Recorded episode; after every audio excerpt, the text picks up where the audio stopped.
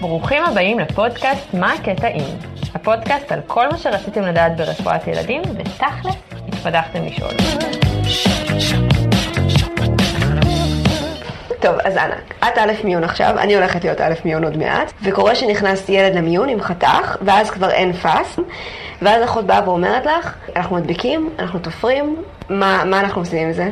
וגם לפעמים אני לא יודעת אם צריך לתת טיפול אנטיביוטי, או נגיד עכשיו היא ניסתה להדביק ומראה לך שהחתך אה, נפתח, אז שואלים אותך אה, מה עושים הלאה. ואני גם לא יודעת מי תופר מה. כאילו יש, יש עיניים, סבבה, זה עיניים, אבל יש גבה, ויש, זה חוצה את הגבה, ואז פתאום יש כאילו ביד, ואז מתי זה אורתופד ומתי זה פלסטיקאי. אז הגענו למסקנה שצריך להתאמץ עם כל השאלות האלה ולענות עליהן, אז הנה, הגיע הזמן. כאן אנה ונועה בפודקאסט מה הקטעים. והיום אנחנו נדבר על חתכים. אז בעצם קודם כל לפני, לפני שאנחנו מתחילים להחליט אם כן או לא הדבקה, כן או לא תפירה, יש שלושה שלבים ראשוניים שאנחנו צריכים לעשות וזה עושים לא משנה מה, אם זה, אם זה תפירה או אם זה הדבקה. אז השלב הראשון שאנחנו עושים זה לנקות את הפצע, שזה השלב הכי חשוב במניעת זיהומים. שמה שאנחנו עושים זה מנקים עם סיילן 09 וצריך לזכור שאנחנו לא משתמשים באלכוהול, זה בעצם פוגע בריפוי הפצע.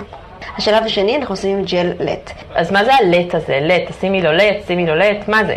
אז LET זה לידוקאין, אפינפרין וטטרקאין. כשיש לנו את האפינפרין שהוא מכווץ את הכלי דם ומפחית דימום, ויש את הלידוקאין וטטרקאין שהם יוצרים אלחוש מקומי.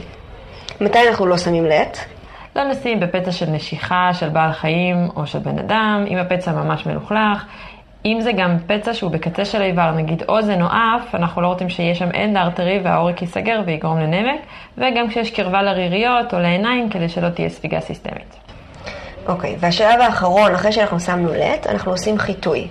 וזה חשוב לזכור, אנחנו לא משתמשים באלכוהול או ביוד, כי זה פוגע בריפוי הפצע, אנחנו פשוט משתמשים ביוניספט במיון.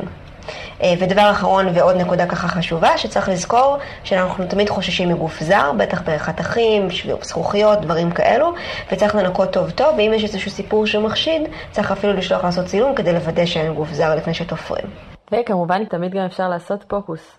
טוב, אז עכשיו הפצע נקי ומחוטא, ועכשיו רק נשאר להחליט אם הוא לתפירה או להדבקה. בואו נתחיל עם הדבקה. מתי אנחנו מדביקים? חתכים להדבקה, כמו שכתוב בפנקס מיון, זה חתכים עם שוליים אחידים, שאפשר להצמיד אותם עם חפיפה מלאה ביניהם. החתך לא נמצא באזורים של מתח, והוא לא חוצה איזה שהם קווים טבעיים של הפנים, נגיד גבה או שפה. כי אז אנחנו צריכים בעצם לתפור. נכון, גם לא באזורים רטובים כמו של הפנים. כי אז הדבק לא ייתפס. ברור.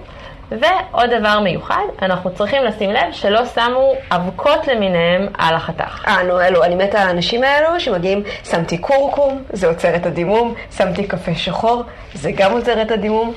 אז זה די באסה לנקות את זה, וזה לא עובד טוב. כן, ובעצם מה שזה עושה, זה מכניס גוף זר לתוך הפצע שאת עכשיו הולכת להדביק. ממש ממש לא מתאים לסגור פצע כזה. לדעת שאנחנו לא מדביקים פצע ששמו עליו אבקות. בעצם כל חתך אחר אנחנו הולכים לתפור. עוד משהו קטן, מכירים את זה שמגיעים עם uh, ככה חתך במצח והאחיות אומרות אני ממש רואה לו את הגולגולת אז גם אם החתך נראה לנו עמוק, כל עוד הוא ישר, שווה לנסות להדביק חתך כזה כי אם הוא ידבק, בזה סיימנו את הטיפול בילד. טוב, אז דיברנו על הדבקה, סגרנו את זה, אנחנו יודעים מתי אנחנו מדביקים. תפירה, שאלת השאלות, מי תופר מה ולמי אנחנו מציקים באיזה חתך. טוב, אז כשאנחנו מדברים על גפיים, אורתופדים תופרים. פלסטיקאים. פלסטיקאים תופרים קווים שהם לא טבעיים בגוף, פלאפ אורי ופצע מרוטה שאין לו שוליים ישרים להדבקה או לתפירה. מה זה קווים לא טבעיים בגוף? אז כל פצע שחוצה שפה, חוצה גבה, משהו שאי אפשר להסתיר בצורה טובה או לתפור בצורה שהיא ככה, משהו שדורש יותר מיומנות. כל השאר, זאת אומרת לא גפיים ולא כל הדברים שאמרנו לפלסטיקאים, כל השאר זה כירורג תופר. יש איזשהו יוצא מהכלל, שזה עיניים. עיניים, כל מה שקשור להדבקה ולתפירה, זה הם עושים. הם יכולים לבוא אלינו בשביל תפירה, אנחנו יכולים לשלוח אליהם להדבקה, אבל אנחנו, מסתבר, לא מספיק מוכשרים בלהדביק בלי שיתאבקו העיניים אחת לשנייה. אין בעיה, שיעבדו קצת, לא יקרה שום דבר. ומה לגבי טיפול אנטיביוטי? אז לפי ההמלצות של ה-WHO, פצעים שדורשים טיפול אנטיביוטי כוללים פצעים של ילד מדוכא חיסוני, פצע מזוהם, פצע חודר, עם הלצרציה יותר גדולה מחמישה סנטימטר, אם המיקום האנטומי הוא בסיכון, כמו ביד או ברגל, אני מתכוונת לסיכון לזיהום כמובן. אם זה פצע של נשיכת בעלי חיים, אם זה פצע שהיה פתוח מעל שמונה שעות, או בכל פצע שמערב סחוס. את יודעת למה סחוס? כי אין ריפוי מספיק טוב של הפצע, אין אספקת מספיק דם. ומי החיידק שחובב סחוסים? פסודומונס. מעולה. אז בפסודומונס יש לנו גם טיפול אחר, וגם צריך לדעת שכל פצע שמערב סחוס דורש התייחסות. אבל כמה זמן תכלס את מטפלת? אז מסתבר שאין המלצות באמת חד משמעיות, ורוב הרופאים נותנים טיפול של שלושה עד חמישה ימים, אבל אפילו יצא לי לקרוא מחקר שהוכיח שטיפול של יומיים הוא as good as חמישה ימים, זה כבר לשיקולנו. אז זה בעצם מה שאת עושה בתורניות מיום כשאת הולכת לישון, קוראת מחקרים על חתכים. סבבה. זה עוזר לי להירדם. אוקיי. טוב, אז שחררתי ילד הביתה, הוא מודבק, הוא מטופל באנטיביוטיקה, ואחרי חצי שעה ההורים חוזרים, אומר, אה, אופס, נפתח הפצע. מה, מה עושים עם זה? צריך לדעת שמותר להדביק שוב בערך תוך שעה, אבל אם זה לא עבד, אז בעצם אנחנו עוברים לתפירה. זה דיברנו על באמת תוך שעה, אבל מה עם ההורים שמגיעים 24 שעות אחרי ואמרו, אה, כן, היינו עסוקים ובא לנו עכשיו רק אה, לטפל בכל העניין הזה של החתך. אז מותר לי להדביק, מותר לי לתפור. אז בואו נדבר בכלל על הרציונל מאחורי הגבלת זמן להדבקות ותפירות.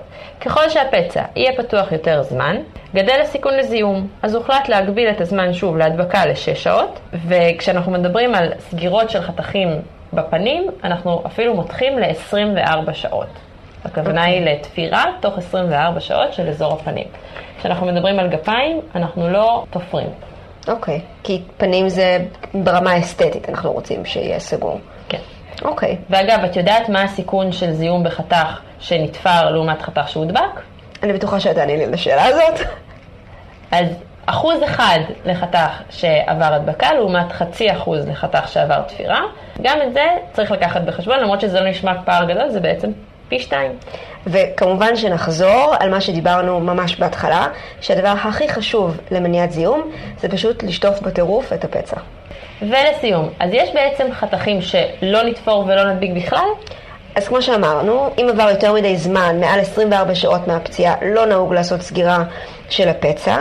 אה, נשיכה למשל, אנחנו בכלל לא סוגרים, אלא אם כן יש לזה משמעות אסתטית, אם זה באזור הפנים. גם במקום שבוצעה הדבקה, אבל עבר יותר זמן מאשר שעה שהם חוזרים, נגיד יום או יומיים, ועכשיו זה נפתח, אנחנו לא יכולים להדביק עוד פעם. עד 24 שעות כן אפשר לתפור, אבל אם עבר הזמן הזה, אז גם את זה אנחנו לא עושים. ורק להזכיר לכולנו, שלפני עידן הדבק הביולוגי, או לפני עידן התפירות של חתכים, חתכים היו נרפאים, פשוט המחיר היה מחיר אסתטי קצת פחות טוב. תמיד אנחנו יכולים, אם לא הצלחנו להדביק, לעבור לתפירה, ונקודה נוספת שאנחנו רוצות לחדד.